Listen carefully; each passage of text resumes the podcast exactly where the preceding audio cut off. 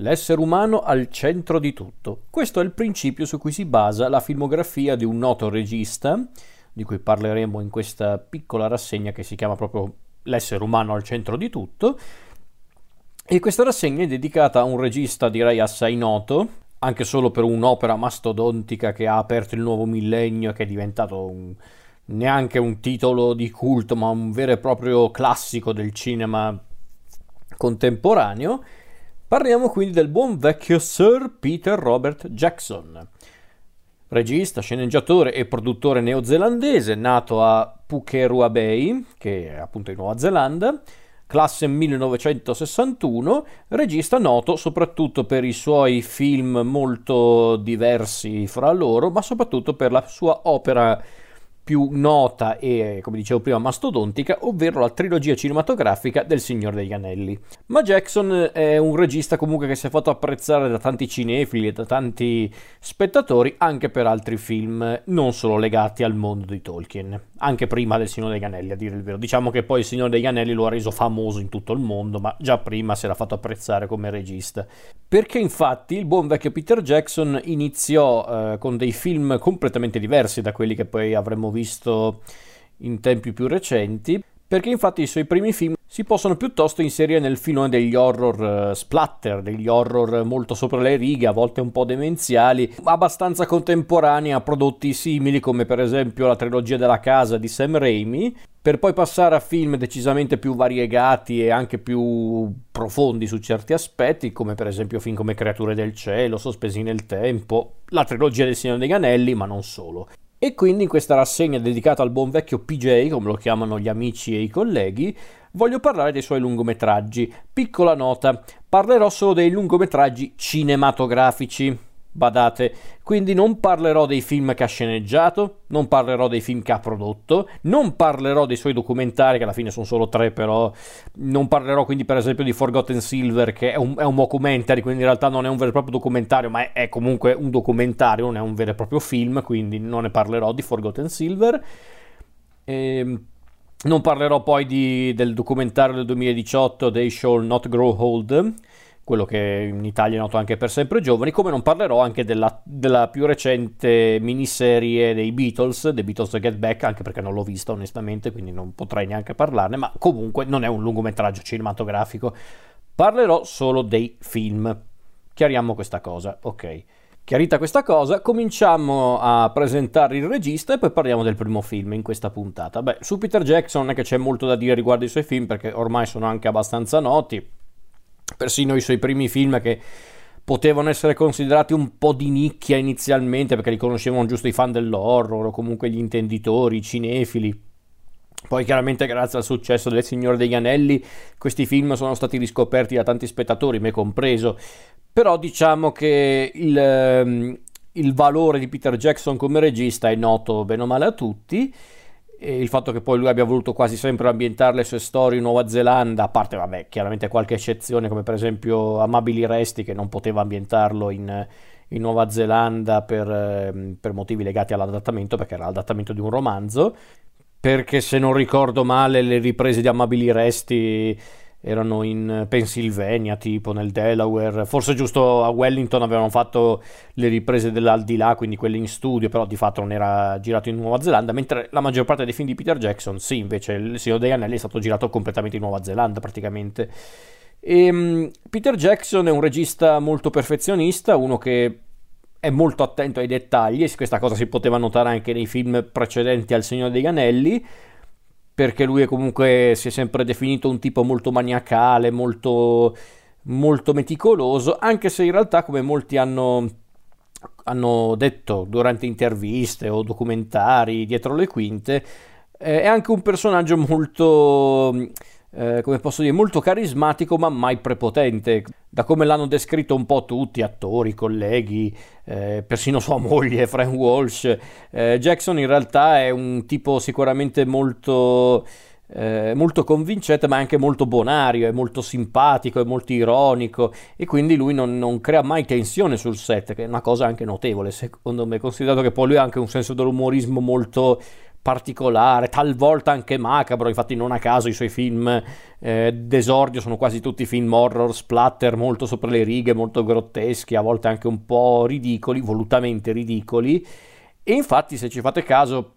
fatte rarissime eccezioni, i suoi film hanno anche un'atmosfera molto giocosa, molto, eh, molto, sopra le righe, però un sopra le righe e un modo di essere giocoso molto consapevole, questo non lo rende mai ridicolo, non lo rende mai gratuito nel suo essere anche un po' un minchione in certi punti. Persino nel Signore degli Anelli, nella trilogia del Signore degli Anelli, Peter Jackson si concedeva questi momenti un po' folli, anche un po'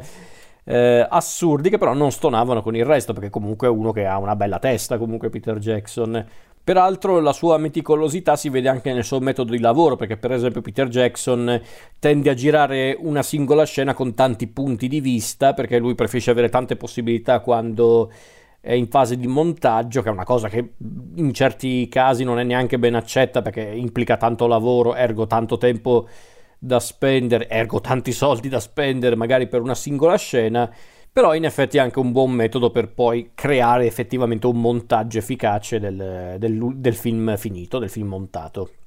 Poi, come dicevo, è un regista, un filmmaker legato alla Nuova Zelanda. Si circonda quasi sempre degli stessi collaboratori, tra cui appunto sua moglie Fran Walsh, che anche è sceneggiatrice, il, foto- il direttore della fotografia Andrew Lesney, eh, il montatore Jamie Selkirk e altri ancora. È un grande amante del fantasy, del, del fantastico, poi lui è un grande fan di Alfred Hitchcock, ma è, un, è in generale un, un cinefilo abbastanza accanito. Peter Jackson non è magari Tarantino, però comunque uno che sa il fatto suo. E insomma, è un regista che mm, a me piace tanto perché Jackson ha questa abilità di prendere film tanto diversi fra loro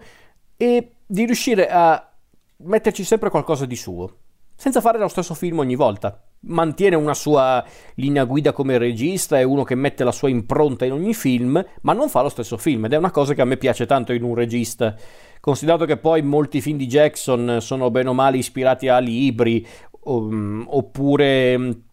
a casi di cronaca come può essere Creature del Cielo o ad altri film come può essere il suo King Kong, che per me è il capolavoro di Peter Jackson, il King Kong del 2005, ma a quello ci arriveremo. A questo punto iniziamo a parlare proprio del primo film di Peter Jackson, ovvero Bad Taste o, come è noto in Italia, anche Fuori di testa primo lungometraggio di Peter Jackson, primo lungometraggio cinematografico di Jackson, targato 1987, ed è una commedia horror con qualche tocco di fantascienza, perché ci sono anche gli alieni in, questo film. Ragazzi, Bad Taste um, ha un po' le tipiche cose che caratterizzano un'opera prima, ovvero mezzi molto miseri, ma tante belle idee e soprattutto tanta voglia di divertirsi. In certi punti, eh, come hanno detto effettivamente tante persone, Bad Taste è quasi una sorta di versione neozelandese della casa, il film eh, d'esordio di, di Sam Raimi. Perché in realtà, se non ricordo male, Bad Taste era nato prima come cortometraggio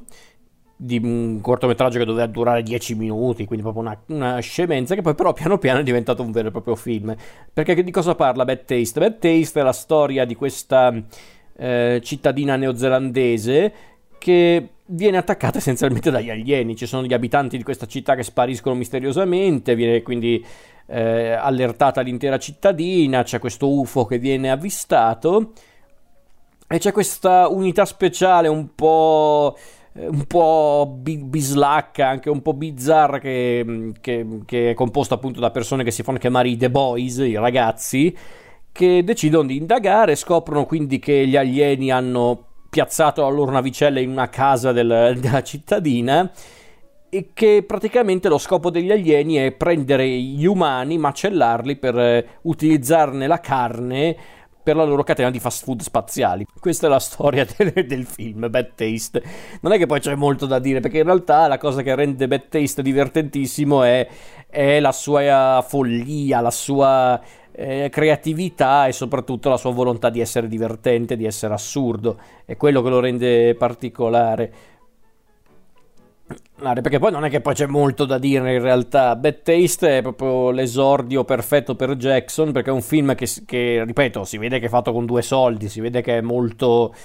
eh, molto povero nella produzione, ci sono pochi attori, pochi addetti ai lavori,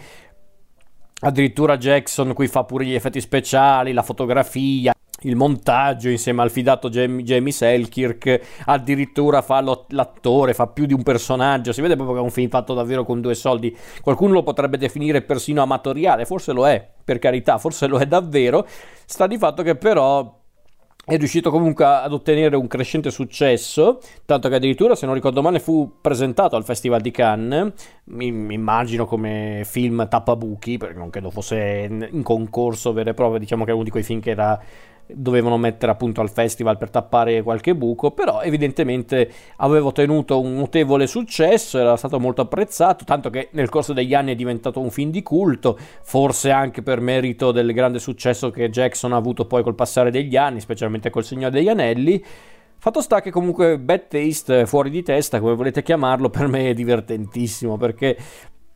perché al di là del, della sua natura proprio di film d'esordio, film a basso costo, la cosa che rende secondo me il film speciale è proprio il fatto che anche in questo film molto semplice, molto, eh, come posso dire, molto economico, c'è anche tanta inventiva, c'è tanto divertimento, Jackson si diverte un mondo, si diverte come un pazzo, ci sono tante scene assurde, divertentissime, quindi è il film ideale per iniziare appunto la filmografia di Jackson, anche perché è il suo primo film, però al di là di quello è proprio un film eh, piacevole, divertente, non è magari la cosa migliore che Jackson ha fatto, ma perché, ripeto, era nato anche come un progetto anche per farsi due risate, immagino, anche se comunque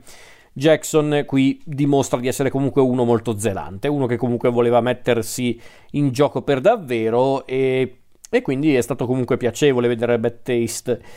e rimane davvero un film molto divertente, molto simpatico e un ottimo antipasto per quello che poi sarebbe diventato un percorso da regista molto interessante, quello di Peter Jackson intendo dire, quindi un buon inizio, si può dire così.